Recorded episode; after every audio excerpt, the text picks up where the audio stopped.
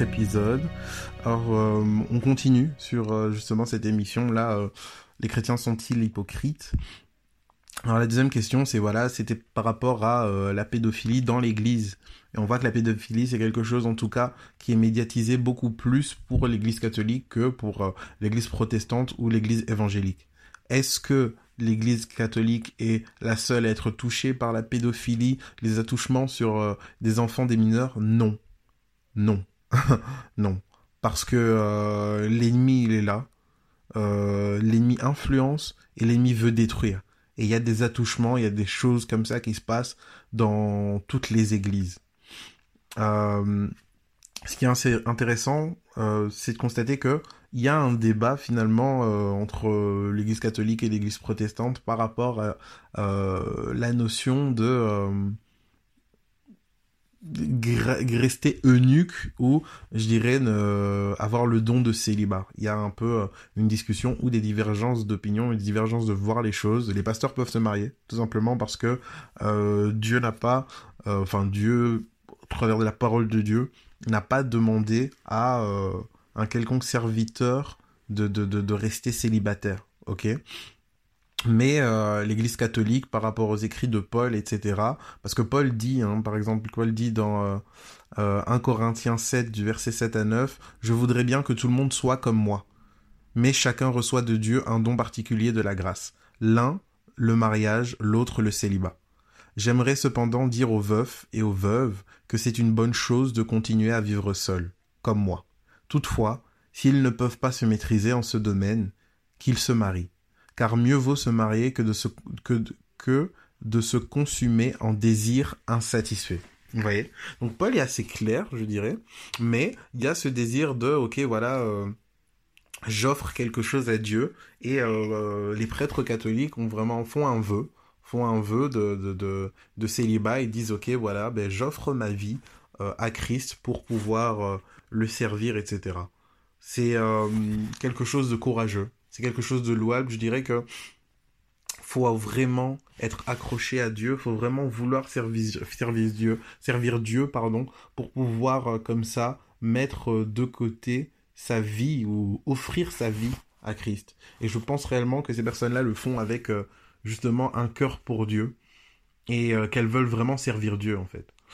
Tout comme les sœurs en fait. Mais le problème justement, comme ici Paul est en train de le souligner, c'est se maîtriser en fait.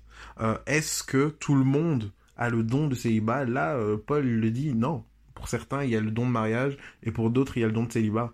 Le problème avec l'Église catholique, c'est peut-être qu'elle empêche les personnes de servir Dieu en dehors de, justement, ce vœu de chasteté, ce vœu de célibat. Et c'est ça le problème. Ça veut dire que la personne est face à peut-être deux choix. Face à un choix en fait. Soit elle sert Dieu, mais elle renonce à une vie sentimentale. Soit elle ne sert pas Dieu et elle a sa vie sentimentale, mais elle veut servir Dieu, vous voyez. Et donc les gens sont face à un choix vraiment pas évident et ils font ce choix.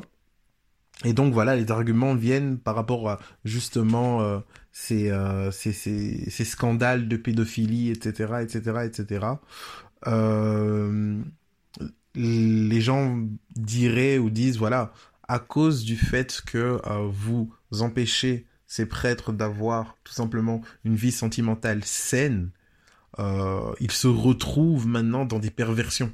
Parce que la frustration, parce que les désirs insatisfaits les amènent à maintenant commencer à convoiter ou porter leurs désirs vers les personnes qui sont le plus en contact avec eux, des enfants. Vous voyez? Donc voilà, c'est un argument. Oui, non. En tout cas, c'est quelque chose qui revient souvent. Et ce qui est sûr, c'est que si la personne n'a pas le don de célibat, alors la sexualité va être un problème pour sa vie ou risque de poser un sérieux problème pour sa vie. Ok. Jésus parlait justement un peu ce genre de choses, parce qu'à un moment donné, il reprenait, il disait, oui, voilà, il n'est pas permis à un homme de répudier sa femme. S'il répudie sa femme, il fait d'elle une adultère, etc. Et si un homme se marie avec une femme qui a été répudiée, ils sont eux deux adultères, etc. Et donc, ces apôtres ont dit, ouais, mais franchement, voilà, il n'est pas avantageux de se marier. Il n'est pas avantageux de se marier si c'est dans ces conditions-là, voilà, quoi, tu vois.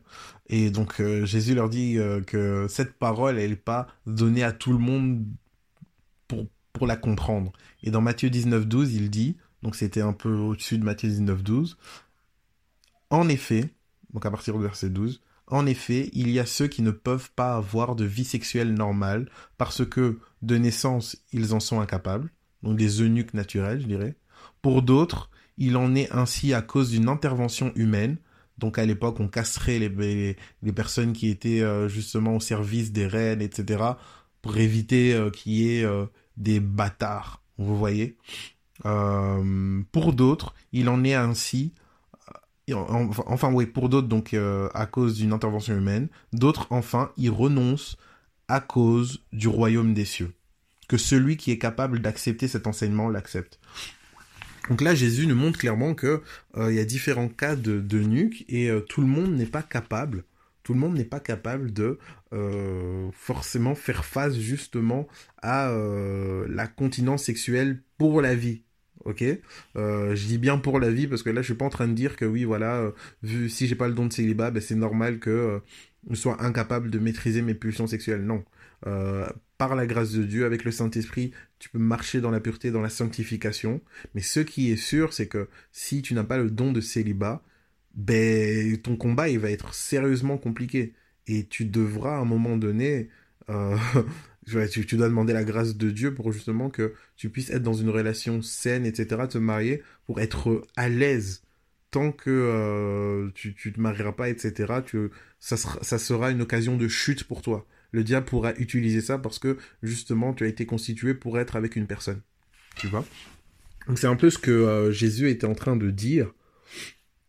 Et donc voilà, par rapport à justement le fait d'être chaste, le fait de rester chaste et ce qui pourrait peut-être entraîner à la pédophilie. Maintenant, c'est vrai qu'il y a un fossé entre dire oui, voilà, je suis tenté d'avoir une relation avec une femme, d'entretenir voilà, une relation avec une femme parce que voilà, j'ai pas le don de célibat et je m'adonne à la pédophilie.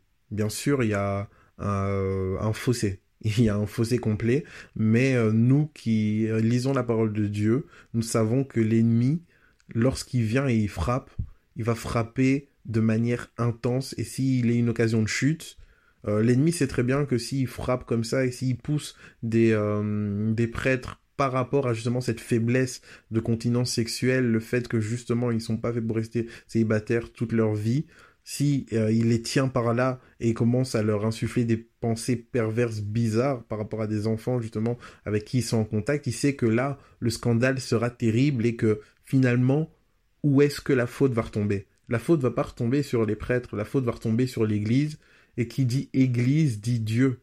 Qu'est-ce qu'on va dire ? On va dire que ces personnes-là sont pas vraies, le Dieu qu'elles prient n'est pas vrai parce que elles ont commis ces actions. Et finalement, en faisant ça, le diable atteint le corps du Christ, peut salir la réputation de l'Église, de la foi chrétienne, et donc retirer ou empêcher les âmes d'être sauvées. C'est ça le but. Donc voilà, la pédophilie est peut-être malheureusement une conséquence de règles humaines que Dieu n'a pas édictées. Donc voilà. C'est tout ouais, par rapport à la pédophilie, et puis... le prochain épisode, on parlera d'une autre question. À suivre. Bye bye.